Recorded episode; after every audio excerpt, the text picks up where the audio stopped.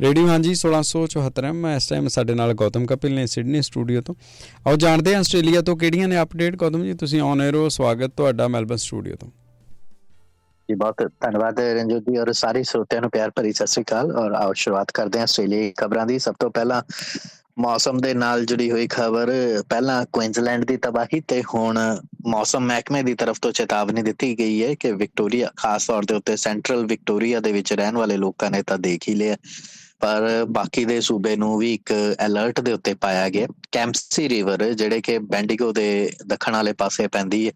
ਸੋ ਇੱਥੇ ਲਗਾਤਾਰ ਬਾਰਿਸ਼ ਪੈ ਰਹੀ ਹੈ। 130 ਮਿਲੀਮੀਟਰ ਬਾਰਿਸ਼ ਕੱਲ ਰਾਤ ਦੇ ਵਿੱਚ ਪੈ ਗਈ। ਸੋ ਬੈਂਡੀਗੋ ਦੇ ਵਿੱਚ ਕਿਹਾ ਗਿਆ ਕਿ 145 ਮਿਲੀਮੀਟਰ ਤੇ ਹੀਥਕੋਟ 'ਚ 136 ਮਿਲੀਮੀਟਰ ਬਾਰਿਸ਼ ਹੋਈ ਹੈ। ਜਿਸ ਦੇ ਚੱਲਦੇ ਕੈਂਪਸੀ ਰਿਵਰ ਦਾ ਜਿਹੜਾ ਖਤਰੇ ਦੇ ਨਿਸ਼ਾਨ ਦਾ ਪਾਣੀ ਉੱਥੇ ਤੱਕ ਆ ਪੁੱਜਿਆ 5.17 ਮੀਟਰ ਤੱਕ। ਉਂਝ ਸਿਰਫ ਇੱਕ ਜਾਣਕਾਰੀ ਦੇ ਲਈ ਦੱਸ ਦਈਏ ਕਿ ਨਵੰਬਰ 2010 ਚ ਜਦੋਂ ਇਸ ਇਲਾਕੇ 'ਚ ਹੜ੍ਹ ਆਏ ਸੀ, ਉਦੋਂ ਇਸੇ ਨਦੀ ਦੇ ਵਿੱਚ ਪਾਣੀ 6 ਮੀਟਰ ਤੱਕ ਚੱਲ ਰਿਹਾ ਸੀ, ਵਗ ਰਿਹਾ ਸੀ। ਸੋ ਜ਼ਾਹਰ ਜੀ ਗੱਲ ਹੈ ਕਿ ਪਾਣੀ ਬਹੁਤ ਜ਼ਿਆਦਾ ਨੇੜੇ ਆ ਚੁੱਕਿਆ। ਸਟੇਟ ਐਮਰਜੈਂਸੀ ਸਰਵਿਸਿਜ਼ ਨੇ ਕਿਹਾ ਹੈ ਕਿ ਕੱਲ ਰਾਤ ਵੀ 11 ਲੋਕਾਂ ਨੂੰ ਫਲੱਡ ਵਾਟਰ ਦੇ ਵਿੱਚੋਂ ਬਚਾਇਆ ਗਿਆ। ਉਦਾਂ ਪੂਰੇ ਸੂਬੇ ਦੇ ਵਿੱਚ 421 ਕਾਲਾਂ ਬੀਤੇ 24 ਘੰਟਿਆਂ ਦੇ ਦਰਮਿਆਨ ਸਟੇਟ ਐਮਰਜੈਂਸੀ ਸਰਵਿਸਿਜ਼ ਨੂੰ ਪ੍ਰਾਪਤ ਹੋਈਆਂ ਸੀ। 26 ਲੋਕਾਂ ਨੂੰ ਤਾਂ ਹੜ੍ਹਾਂ ਦੇ ਵਿੱਚੋਂ ਬਚਾਇਆ ਗਿਆ। ਉਦਾਂ 253 ਲੋਕਾਂ ਨੂੰ ਮਦਦ ਦਿੱਤੀ ਗਈ ਇਹਨਾਂ ਹੜ੍ਹਾਂ ਦੇ ਵਿੱਚ। 79 ਕਾਲਸ ਦੇ ਵਿੱਚ ਲੋਕਾਂ ਨੇ ਕਿਹਾ ਕਿ ਉਹ ਜਿਹੜੇ ਦਰਖਤ ਟੁੱਟ ਕੇ ਡਿੱਗ ਪਏ ਨੇ, ਉਹਨਾਂ ਦੀ ਪ੍ਰਾਪਰਟੀ ਉਹਨਾਂ ਦੇ ਕਾਰਾਂ ਦੇ ਉੱਤੇ। ਤੇ 43 ਲੋਕਾਂ ਦਾ ਇਮਾਰਤੀ ਨੁਕਸਾਨ ਹੋਇਆ ਦੱਸਿਆ ਗਿਆ ਹੈ। ਸੋ ਸਟੇਟ ਐਮਰਜੈਂਸੀ ਸਰਵਿਸਿਜ਼ ਦੀ ਤਰਫ ਤੋਂ ਲਗਾਤਾਰ ਪਿਛਲੇ 24 ਘੰਟੇ ਜਿਹੜੇ ਸੀ ਉਹ ਕਾਫੀ ਵਿਅਸਤ ਰਹੇ ਹੈਗੇ ਨੇ। ਅੱਜ ਦੇ ਦਿਨ ਵੀ ਕੁਝ ਐਸੇ ਕਿਸਮ ਦੀ ਵਾਰਨਿੰਗ ਦਿੱਤੀ ਗਈ ਹੈਗੀ। ਪਰ ਸਿਰਫ ਵਿਕਟੋਰੀਆ ਹੀ ਨਹੀਂ, ਵਿਕਟੋਰੀਆ ਦੇ ਨਾਲ-ਨਾਲ ਨਿਊ ਸਾਊਥ ਵੇਲਸ ਤੇ ਸਾਊਥ ਆਸਟ੍ਰੇਲੀਆ ਸੂਬਿਆਂ ਦੇ ਲਈ ਵੀ ਇਹ ਵਾਰਨਿੰਗ ਜਾਰੀ ਹੋਈ ਹੈ। ਸਾਊਥ ਆਸਟ੍ਰੇਲੀਆ ਦੇ ਵਿੱਚ ਵੀ ਹਾਲਾਤ ਕੁਝ ਅਜਿਹੇ ਹੀ ਰਹੇ, ਲਗਭਗ 200 ਮਿਲੀਮੀਟਰ ਬਾਰਿਸ਼ ਤੇਜ਼ ਹਵਾਵਾਂ ਨੇ ਸਾਊਥ ਆਸਟ੍ਰੇਲੀਆ ਦੇ ਖੇਤਰੀ ਇਲਾਕਿਆਂ ਦੇ ਵਿੱਚ ਵੀ ਝੰਬ ਕੇ ਰੱਖ ਦਿੱਤਾ। ਇੱਥੇ ਦੱਸਣਾ ਬੰਦਾ ਹੈ ਕਿ ਜੇਕਰ ਵਿਕਟੋਰੀਆ 'ਚ 200 mm ਬਾਰਿਸ਼ ਹੋਈ ਹੈ, ਤਾਂ ਸਾਊਥ ਆਸਟ੍ਰੇਲੀਆ ਦੇ ਨਿਊ ਸਾਊਥ ਵੇਲਜ਼ ਦੇ ਨਾਲ ਲੱਗਦੇ ਹਿੱਸੇ ਹੈਗੇ ਨੇ। ਉੱਥੇ ਜ਼ਿਆਦਾ ਮੌਸਮ ਖਰਾਬ ਦੇਖਣ ਨੂੰ ਮਿਲਿਆ। ਨਿਊ ਸਾਊਥ ਵੇਲਜ਼ ਦੇ ਵਿੱਚ ਵੀ ਮੌਸਮ ਮਹਿਕਮੇ ਦਾ ਕਹਿਣਾ ਹੈ ਕਿ ਅਗਲੇ 24 ਘੰਟੇ ਇhtiyat ਵਾਲੇ ਹੋਣਗੇ। ਸਾਊਥ ਆਸਟ੍ਰੇਲੀਆ ਦੇ ਹਵਾਲੇ ਦੇ ਨਾਲ ਬਿਊਰੋ ਆਫ ਮੈਟਰੋਲੋਜੀ ਦਾ ਕਹਿਣਾ ਹੈ ਕਿ ਥੰਡਰਸਟਾਰਮ ਕੰਟੀਨਿਊ ਰਹਿਣਗੇ ਹਾਲ ਫਿਲਹਾਲ।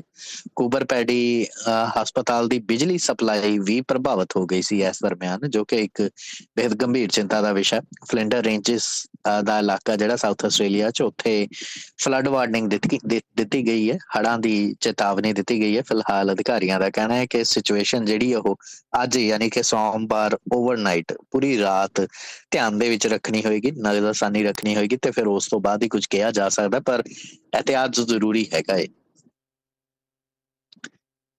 ਫੈਡਰਲ ਸਰਕਾਰ ਦੀ ਤਰਫ ਤੋਂ ਗਜ਼ਾ ਤੇ ਹੋਏ ਇਜ਼ਰਾਈਲ ਦੇ ਯੁੱਧ ਤੋਂ ਬਾਅਦ ਲਗਾਤਾਰ ਆਸਟ੍ਰੇਲੀਆ ਦੀ ਨੀਤੀ ਦੇ ਮੁਤਾਬਕ ਇਜ਼ਰਾਈਲ ਦੇ ਖਿਲਾਫ ਜਿਹੜੀਆਂ ਪੋਸਟਾਂ ਸੀ, ਜਾਂ ਇੰਜ ਕਹਿ ਲਓ ਕਿ ਐਕਸਟ੍ਰੀਮਿਸਟ ਪੋਸਟਾਂ ਸੀ, ਜਾਂ ਵਾਇਲੈਂਟ ਦੇ ਨਾਲ ਜੁੜੀਆਂ ਹੋਈਆਂ ਸੋਸ਼ਲ ਮੀਡੀਆ ਦੀਆਂ ਪੋਸਟਾਂ ਸੀ, ਅਜਿਹੀਆਂ 1000 ਤੋਂ ਵਧੇਰੇ ਪੋਸਟ ਨੂੰ ਹਟਾਇਆ ਜਾ ਚੁੱਕਿਆ ਹੈ। ਇਹ ਜਾਣਕਾਰੀ ਸਾਹਮਣੇ ਆਈ ਹੈ, ਮਿਚਲ ਰੋਲੈਂਡ, ਜਿਹੜੇ ਕਿ ਕਮਿਊਨੀਕੇਸ਼ਨ ਮਿਨਿਸਟਰਸ ਨੇ ਉਹਨਾਂ ਦੇ ਦਫ਼ਤਰੀ ਹਵਾਲੇ ਦੇ ਨਾਲ ਕਿ 7 ਅਕਤੂਬਰ ਨੂੰ ਜਦੋਂ ਹਮਾਸ ਨੇ ਹਮਲਾ ਬੋਲ ਦਿੱਤਾ ਸੀ ਇਜ਼ਰਾਈਲ ਦੇ ਵਿੱਚ, ਤੇ ਫਿਰ ਉਸ ਤੋਂ ਬਾਅਦ ਇਜ਼ਰਾਈਲ ਦੀ ਜੋ ਕਾਰਵਾਈ ਸ਼ੁਰੂ ਕੀਤੀ ਗਈ ਸੀ। ਅਜੇ ਦੇ ਵਿੱਚ ਬੀਤੇ ਵਰੇ 7 ਅਕਤੂਬਰ ਤੋਂ ਲੈ ਕੇ 14 ਦਸੰਬਰ ਤੱਕ ਦੇ ਦਰਮਿਆਨ ਅਲੱਗ-ਅਲੱਗ ਡਿਜੀਟਲ ਪਲੇਟਫਾਰਮਸ ਤੋਂ 1375 ਦੇ ਕਰੀਬ ਜਿਹੜੀਆਂ ਅਲੱਗ-ਅਲੱਗ ਸੋਸ਼ਲ ਮੀਡੀਆ ਪੋਸਟਾਂ ਸਨ, ਉਹਨਾਂ ਨੂੰ ਹੋਮ ਅਫੇਅਰ ਡਿਪਾਰਟਮੈਂਟ ਨੇ ਫਲੈਗ ਕੀਤਾ ਸੀ। ਇਹਨਾਂ ਦੇ ਵਿੱਚੋਂ 1094 ਦੇ ਕਰੀਬ ਹਟਾਈਆਂ ਜਾ ਚੁੱਕੀਆਂ ਨੇ। ਡਿਪਾਰਟਮੈਂਟ ਦਾ ਇਹ ਕਹਿਣਾ ਸੀ ਕਿ ਇਹਨਾਂ ਦੇ ਵਿੱਚ ਬਹੁਤ ਜ਼ਿਆਦਾ ਸਮਾਜ ਦੇ ਵਿੱਚ ਨਫ਼ਰਤ ਫੈਲਾਉਣ ਵਾਲੀਆਂ ਪੋਸਟਾਂ ਸਨ, ਜਿਨ੍ਹਾਂ ਨੂੰ ਡਿਲੀਟ ਕਰਵਾਇਆ ਗਿਆ ਸੀ। ਅਜਿਹਾ ਨਹੀਂ ਹੈ ਕਿ ਆਸਟ੍ਰੇਲੀਆ ਦੇ ਵਿੱਚ ਪਹਿਲਾਂ ਇਸ ਕਿਸਮ ਦਾ ਕੰਟੈਂਟ ਡਿਲੀਟ ਨਹੀਂ ਕਰਵਾਇਆ ਜਾਂਦਾ। ਇਸ ਤੋਂ ਪਹਿਲਾਂ ਵੀ 1 ਜੁਲਾਈ ਤੋਂ ਲੈ ਕੇ 21 ਦਸੰਬਰ ਦੇ ਦਰਮਿਆਨ 3000 ਦੇ ਕਰੀਬ ਵਾਇਲੈਂਟ ਜਾਂ ਐਕਸਟ੍ਰੀਮਿਸਟ ਮਟੀਰੀਅਲ ਵਾਲੀਆਂ ਪੋਸਟਾਂ ਟਵਿੱਟਰ ਤੋਂ ਡਿਲੀਟ ਕਰਵਾਈਆਂ ਗਈਆਂ ਨੇ। ਇੱਕ 71% ਦੇ ਆਸ-ਪਾਸ ਜਿਹੜੀਆਂ ਰਿਕੁਐਸਟ ਟਵਿੱਟਰ ਨੂੰ ਜਾਂ ਅੱਜਕੱਲ ਐਕਸ ਕਹਿ ਲਿਆ ਜਾਂਦਾ ਨੂੰ ਭੇਜੀਆਂ ਸੀਗੀਆਂ ਹੋਮ ਅਫੇਅਰ ਨੇ। ਉਹਨਾਂ ਦੇ ਵਿੱਚੋਂ 71% ਟਵਿੱਟਰ ਨੇ ਸਵੀਕਾਰ ਕਰ ਲਿਆ ਸੀ ਤੇ ਉਹਨਾਂ ਨੂੰ ਡਿਲੀਟ ਕਰ ਦਿੱਤਾ ਸੀ। ਬਹਰਾਲ ਇਸ ਮਾਮਲੇ ਦੇ ਵਿੱਚ ਆਸਟ੍ਰੇਲੀਆ ਸਰਕਾਰ ਦਾ ਕਹਿਣਾ ਹੈ ਕਿ ਆਨਲਾਈਨ ਕੰਟੈਂਟ ਇਨਸੀਡੈਂਟ ਅਰੇਂਜਮੈਂਟ ਦੇ ਤਹਿਤ ਹੀ ਇਹ ਫੈਸਲੇ ਲਏ ਜਾ ਰਹੇ ਨੇ। ਇਸ ਤੋਂ ਪਹਿਲਾਂ ਜਦੋਂ ਕ੍ਰਾਈਸਟ ਚਰਚ ਦੇ ਵਿੱਚ ਹਮਲਾ ਕੀਤਾ ਗਿਆ ਸੀ ਆਸਟ੍ਰੇਲੀਆਈ ਵਿਅਕਤੀ ਦੇ ਦੁਆਰਾ। ਹਾਲਾਂਕਿ ਆਸਟ੍ਰੇਲੀਆ ਦੇ ਬਹੁਤੇ ਮੀਡੀਆ ਦੇ ਦੁਆਰਾ ਉਸ ਨੂੰ ਦਹਿਸ਼ਤਗਰਦੀ ਹਮਲਾ ਕਰਾਰ ਨਹੀਂ ਸੀ ਦਿੱਤਾ ਗਿਆ, ਪਰ ਫਿਰ ਵੀ ਉਸ ਹਮਲੇ ਤੋਂ ਬਾਅਦ ਬਹੁਤ ਸਾਰੀਆਂ ਐਸੀਆਂ ਪੋਸਟਾਂ ਆਈਆਂ ਸੀ, ਜਿਨ੍ਹਾਂ ਨੂੰ ਅੰਦਰ ਖਾਤੇ ਡਿਪਾਰਟਮੈਂਟ ਆਫ ਹੋਮ ਅਫੇਅਰ ਨੇ ਤੇ ਐਕਸਟਰਨਲ ਅਫੇਅਰ ਨੇ ਡਿਲੀਟ ਕਰਵਾਇਆ ਸੀ। ਈ ਸੇਫਟੀ ਕਮਿਸ਼ਨਰ ਇਹਨਾਂ ਚੀਜ਼ਾਂ ਨੂੰ ਯਕੀਨੀ ਬਣਾਉਂਦੇ ਨੇ ਕਿ ਆਸਟ੍ਰੇਲੀਆ ਦੇ ਵਿੱਚ ਸੋਸ਼ਲ ਮੀਡੀਆ ਦੇ ਰਾਹੀਂ ਇਸ ਕਿਸਮ ਦੀ ਨਫ਼ਰਤ ਨਾ ਫੈਲੇ। ਉੱਥੇ ਹੀ ਹੋਣਾ ਖਬਰਾਂ ਦੀ ਸਾਂਝ ਪਾਈਏ ਤਾਂ ਸਭ ਤੋਂ ਪਹਿਲਾਂ ਵਿਕਟੋਰੀਆ ਦੇ ਨਾਲ ਜੁੜੀਆਂ ਕੁਝ ਖਬਰਾਂ ਜਿੱਥੇ ਬੈਕ ਟੂ ਸਕੂਲ ਹੁਣ ਇੱਕ ਜਿਹੜਾ ਬਹੁਤ ਵੱਡਾ ਮਸਲਾ ਬਣ ਚੁੱਕਿਆ ਸਕੂਲ ਸ਼ੁਰੂ ਹੋਣ ਜਾ ਰਹੇ ਨੇ ਨਵੇਂ ਸਿਰੇ ਤੋਂ ਤੇ ਨਵੀਂ ਟਰਮ ਸ਼ੁਰੂ ਹੋਣੀ ਹੈ। ਅਜਿਹੇ ਦੇ ਵਿੱਚ ਮਾਪਿਆਂ ਦੇ ਸਿਰ ਦੇ ਉੱਤੇ ਕਿੱਡਾ ਬੋਝ ਪੈ ਜਾਂਦਾ ਹੈ। ਇਸ ਦਾ ਅੰਦਾਜ਼ਾ ਹੈਰਾਲਸਨ ਦੀ ਇਸ ਖਬਰ ਤੋਂ ਲਗਾਇਆ ਜਾ ਸਕਦਾ ਹੈ ਕਿ ਪ੍ਰਤੀ ਬੱਚੇ ਦੇ ਲਿਹਾਜ਼ ਦੇ ਨਾਲ ਹਰ ਮਾਪੇ ਨੂੰ 1300 ਡਾਲਰ ਦਾ ਵਧੇਰੇ ਖਰਚਾ ਦੇਣਾ ਪਏਗਾ। ਆਫਿਸ ਵਰਕ ਦੇ ਦੁਆਰਾ ਕੁਝ ਐਸੀਆਂ ਜਾਣਕਾਰੀਆਂ ਸਾਂਝੀਆਂ ਕੀਤੀਆਂ ਗਈਆਂ ਸੀ ਇੱਕ ਅਖਬਾਰ ਦੇ ਨਾਲ ਤੇ ਕਿਹਾ ਗਿਆ ਕਿ ਪਹਿਲਾਂ ਜਿਹੜੀ ਸਕੂਲ ਸਪਲਾਈ ਵਰਦੀਆਂ ਹੋਰ ਖਰਚੇ ਸੀਗੇ, ਉਹ 36% ਵੱਧ ਗਏ ਨੇ। ਯੂਗੋਵ ਦੀ ਜਿਹੜੀ annual back to school research report ਹੈ, ਉਸ ਦੇ ਵਿੱਚ ਦਾਅਵੇ ਕੀਤੇ ਗਏ ਨੇ। ਕਿਹਾ ਗਿਆ ਕਿ 2023 ਦੇ ਵਿੱਚ 944 ਡਾਲਰ ਪਹਿਲਾਂ ਮਾਪੇ ਖਰਚ ਰਹੇ ਸੀ, ਹੁਣ ਉਸ ਤੋਂ 341 ਡਾਲਰ ਹੋਰ ਵਧੇਰੇ ਖਰਚ ਰਹੇ ਨੇ। ਇੱਕ ਆਸਟ੍ਰੇਲੀਆ ਦੀ ਔਸਤ ਹੈ, ਪਰ ਜੇਕਰ ਸੂਬਾ ਸੂਬਾ ਪੱਧਰ ਦੇ ਉੱਤੇ ਦੇਖੀਏ, ਹਰ ਇੱਕ ਰਾਜ ਦੀ, ਹਰ ਇੱਕ ਸਟੇਟ ਦੀ ਆਪਣੀ ਆਪਣੀ ਕਹਾਣੀ ਹੈ। ਸਭ ਤੋਂ ਜ਼ਿਆਦਾ ਖਰਚਾ ਸਾਊਥ ਆਸਟ੍ਰੇਲੀਆ ਦੇ ਮਾਪਿਆਂ ਨੂੰ ਕਰਨਾ ਪੈਂਦਾ 1332 ਡਾਲਰ ਇਸ ਸਾਲ ਆਪਣੇ ਬੱਚਿਆਂ ਦੀਆਂ ਵਰਦੀਆਂ, ਕਾਪੀਆਂ, ਕਿੱਟਾਂ ਦੇ ਉੱਤੇ ਖਰਚਾ ਕਰਨਾ ਪਏਗਾ।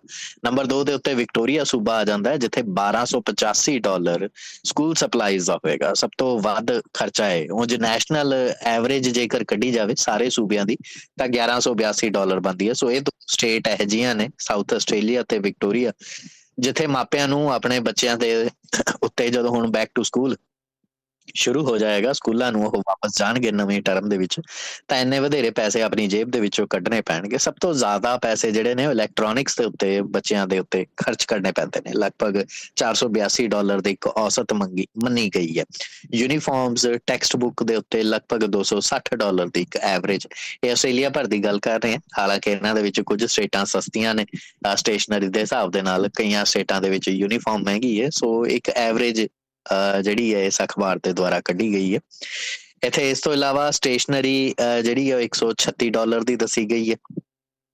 ਔਰ ਇੱਕ ਰਿਸਰਚ ਵੀ ਕੀਤੀ ਗਈ ਸੀਗੀ। ਰਿਸਰਚ ਕਰੀਬ 1000 ਤੋਂ ਵਧੇਰੇ ਮਾਪਿਆਂ ਤੋਂ ਪੁੱਛੇ ਗਏ ਸੀ ਸਵਾਲ ਕਿ ਉਹ ਆਪਣੇ ਬੱਚਿਆਂ ਦੇ ਲਈ ਕਿਹੜੀਆਂ-ਕਿਹੜੀਆਂ ਸਪਲਾਈਜ਼ ਕਿੱਥੋਂ ਜਿਹੜੇ ਨੇ ਵਰਤੀਆਂ ਤੇ ਹੋਰ ਜਿਹੜੇ ਖਰਚੇ ਉਹਨਾਂ ਦੇ ਲਈ ਕਿਵੇਂ ਤਿਆਰ ਨੇ।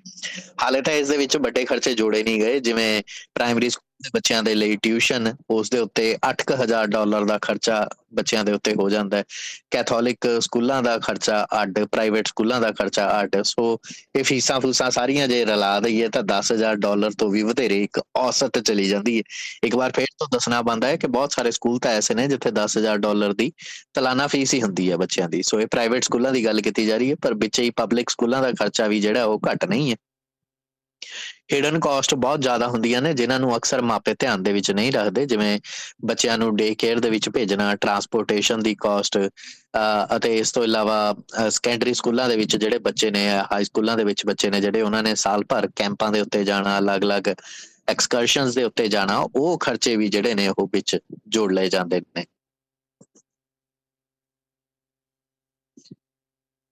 ਉਥੇ ਆਸਟ੍ਰੇਲੀਆ ਦੇ ਵਿੱਚ ਇਸ ਵਕਤ ਮੈਡੀ ਕੇਅਰ ਯਾਨੀ ਕਿ ਤੁਹਾਡੀ ਸਿਹਤ ਦੇ ਨਾਲ ਜੁੜੀਆਂ ਜਿਹੜੀਆਂ ਸਹੂਲਤਾਂ ਨੇ, ਉਹ ਕਿੰਨੀਆਂ ਮਹਿੰਗੀਆਂ ਹੁੰਦੀਆਂ ਜਾ ਰਹੀਆਂ ਨੇ, ਇਸ ਖਬਰ ਤੋਂ ਅੰਦਾਜ਼ਾ ਲਗਾਇਆ ਜਾ ਸਕਦਾ ਬਲਕ ਬਿਲਿੰਗ ਡਾਕਟਰ ਆਸਟ੍ਰੇਲੀਆ ਦੇ ਵਿੱਚ ਹਰ ਸਾਲ 2021 ਦੇ ਮੁਕਾਬਲੇ 22 ਚ 22 ਦੇ ਮੁਕਾਬਲੇ 23 ਦੇ ਵਿੱਚ ਘਟਦੇ ਹੀ ਜਾ ਰਹੇ ਨੇ। ਔਰ ਇਹ ਵੀ ਪਤਾ ਚੱਲ ਰਿਹਾ ਹੈ ਕਿ ਦੇਸ਼ ਭਰ ਦੇ ਵਿੱਚ 28 6800 ਦੇ ਕਰੀਬ ਕਲੀਨਿਕ ਨੇ। ਕਲੀਨ ਬਿਲ ਨਾਂ ਦੀ ਇੱਕ ਆਨਲਾਈਨ ਹੈਲਥ ਕੇਅਰ ਡਾਇਰੈਕਟਰੀ ਹੈ ਜਿਸ ਦੇ ਦੁਆਰਾ ਸਾਰੇ ਹਿਸਾਬ ਕਿਤਾਬ ਰੱਖੇ ਜਾਂਦੇ ਨੇ।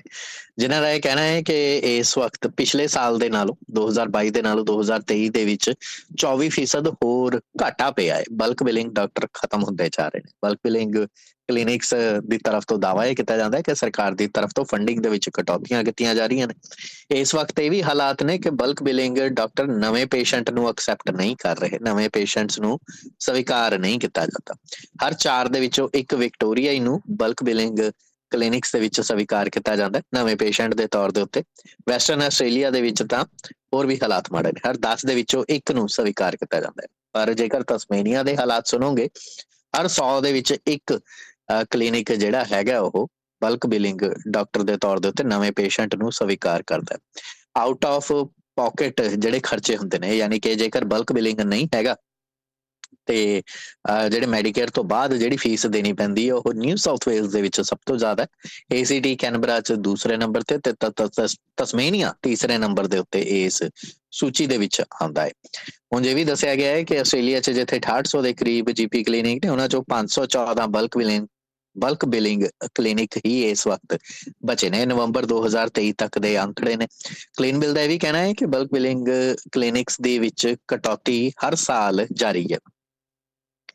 ਵੈਸਟਰਨ ਆਸਟ੍ਰੇਲੀਆ ਸੂਬੇ ਦੇ ਵਿੱਚ ਸਭ ਤੋਂ ਜ਼ਿਆਦਾ ਜਿਹੜਾ ਇੱਕ ਗੈਪ ਬਿੱਲ ਜਿਹੜਾ ਦੇਣਾ ਪੈ ਰਿਹਾ ਹੈ ਜਾਂ ਬਲਕ ਬਿਲਿੰਗ ਡਾਕਟਰ ਘੱਟ ਹੋਣ ਦੇ ਚੱਲਦੇ ਆ, ਕਿਉਂਕਿ ਸੂਬੇ ਵੱਡੇ ਨੇ, ਪਰ ਕਲੀਨਿਕ ਉਹਨੇ ਮੌਜੂਦ ਨਹੀਂ ਹੈਗੇ, ਇਸ ਕਰਕੇ ਵੀ ਖਰਚੇ ਜਿਹੜੇ ਨੇ ਉਹ ਜੇਬ ਦੇ ਵਿੱਚੋਂ ਜ਼ਿਆਦਾ ਜਾ ਰਹੇ ਨੇ।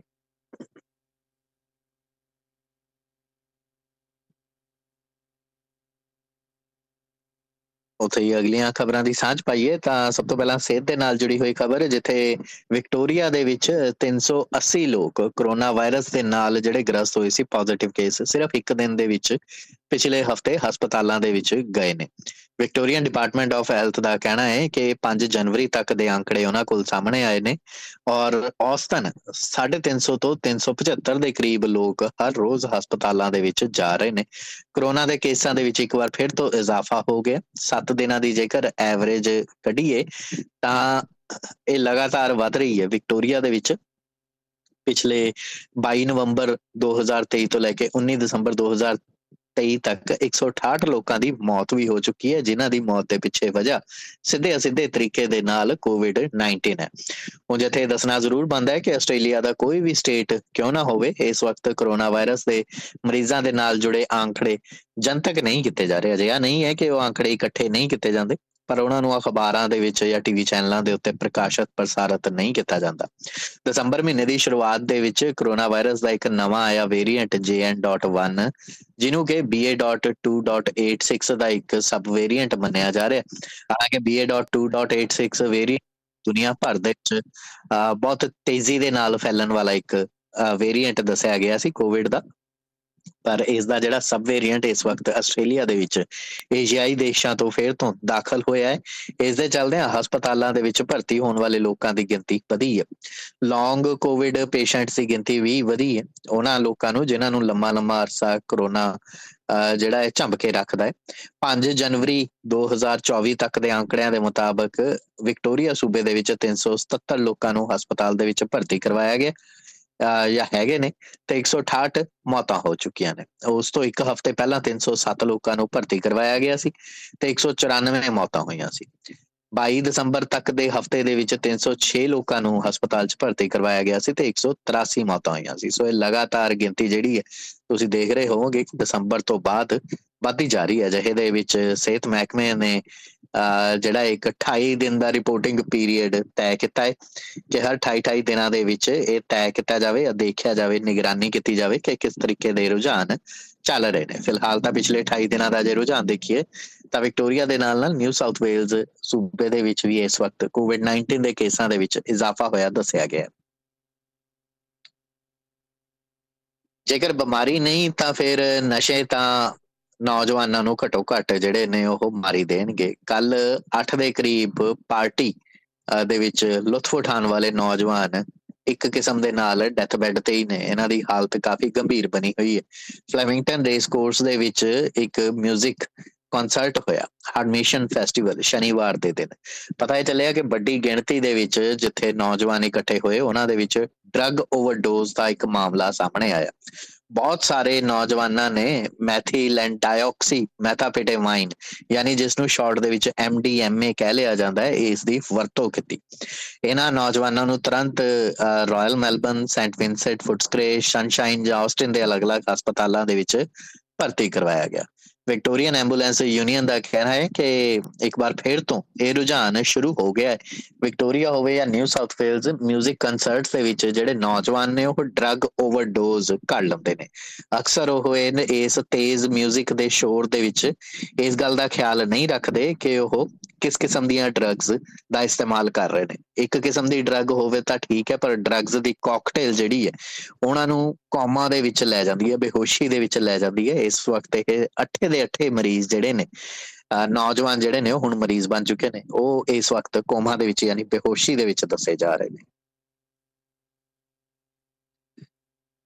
ਨਸ਼ੇ ਦੇ ਹਾਲਾਤ ਇਹ ਨੇ ਕਿ ਕੱਲ ਦੇ ਦਿਨ ਨਿਊ ਸਾਊਥ ਵੇਲਜ਼ ਦੇ ਵਿੱਚ ਚਾਰ ਵਿਅਕਤੀਆਂ ਨੂੰ ਗ੍ਰਿਫਤਾਰ ਕੀਤਾ ਗਿਆ ਜਿਹੜੇ ਕਿ ਲਿਜ਼ਰਡ ਯਾਨੀ ਕਿ ਛਿਪਕਲੀਆਂ ਤੇ ਹੋਰ ਐਸੇ ਰੈਪਟਾਈਲਸ ਜਿਹੜੇ ਸੀਗੇ, ਯਾਨੀ ਰੇਂਗਣ ਵਾਲੇ ਜਾਨਵਰ ਹਾਂਗਕਾਂਗ ਤੋਂ ਲਿਆ ਕੇ ਨਿਊ ਸਾਊਥ ਵੇਲਜ਼ ਦੇ ਵਿੱਚ ਗੈਰ ਕਾਨੂੰਨੀ ਤਰੀਕੇ ਦੇ ਨਾਲ ਦਾਖਲ ਹੋ ਰਹੇ ਸੀ। ਉਂਝ ਇਹ ਸਤੰਬਰ ਮਹੀਨੇ ਤੋਂ ਹੀ ਜਿਹੜੀ ਸਟ੍ਰਾਈਕ ਫੋਰਸ ਵਾਇਰਾਟਾ ਹੈ, ਉਹਨਾਂ ਦਾ ਇੱਕ ਇੱਕ ਸਾਂਝਾ ਉਦਮ ਸੀ federal department of climate change energy environment ਤੇ ਵਾਟਰ ਐਂਡ ਐਨਐਸਡਬਲਯੂ ਦਾ ਡਿਪਾਰਟਮੈਂਟ ਆਫ ਪਲੈਨਿੰਗ এনवायरमेंट ਇਹਨਾਂ ਨੇ ਸਾਂਝੇ ਤੌਰ ਤੇ ਇੱਕ ਮੁਹਿੰਮ ਵਿੱਢੀ ਹੋਈ ਸੀ, ਜਿਸ ਦੇ ਵਿੱਚ ਇਹ ਦੱਸਿਆ ਗਿਆ ਕਿ ਹਾਂਗਕਾਂਗ ਦੇ ਰਸਤੇ ਦੇ ਰਾਹੀਂ 59 ਦੇ ਕਰੀਬ ਐਸੀਆਂ ਛਿਪਕਲੀਆਂ ਜਿਹੜੀਆਂ ਨੇ, ਗਲਤ ਤਰੀਕੇ ਦੇ ਨਾਲ ਗੈਰ ਕਾਨੂੰਨੀ ਤਰੀਕੇ ਦੇ ਨਾਲ ਆਸਟ੍ਰੇਲੀਆ ਦੇ ਵਿੱਚ ਲਿਆਂਦੀਆਂ ਗਈਆਂ ਨੇ।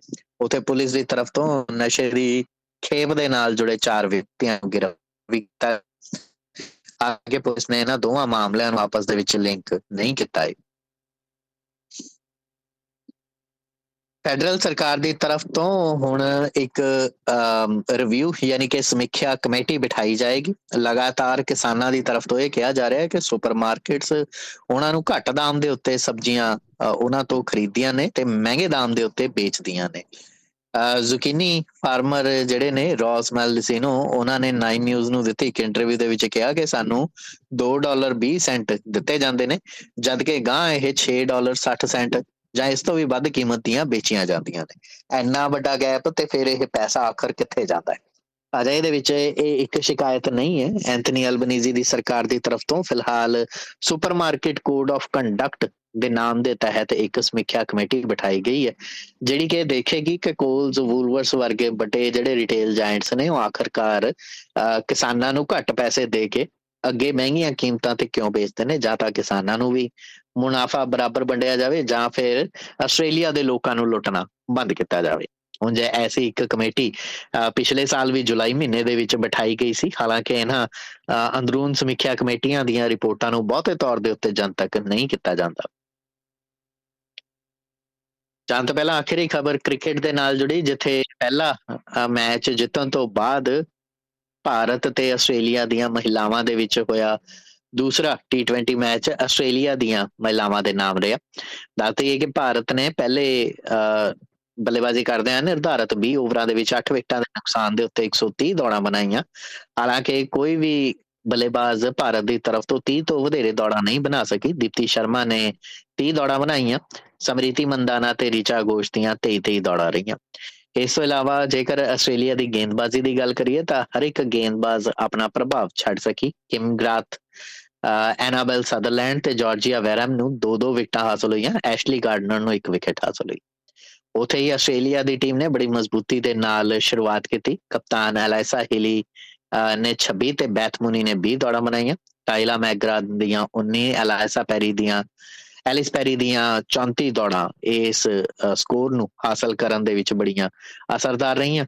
ਆਸਟ੍ਰੇਲੀਆ ਨੇ 19 ਓਵਰਾਂ ਦੇ ਵਿੱਚ 133 ਦੌੜਾਂ ਬਣਾ ਕੇ ਇਸ ਮੈਚ ਨੂੰ 6 ਵਿਕਟਾਂ ਦੇ ਫ਼ਰਕ ਦੇ ਨਾਲ ਤੇ 6 ਗੇਂਦਾਂ ਬਾਕੀ ਰਹਿੰਦਿਆਂ ਹੀ ਜਿੱਤ ਲਿਆ। ਖਬਰਾਂ ਦੇ ਇਸ ਬੁਲੇਟਿਨ ਦੇ ਵਿੱਚ ਨਹੀਂ ਤੇ ਇਜਾਜ਼ਤ, ਧੰਨਵਾਦ।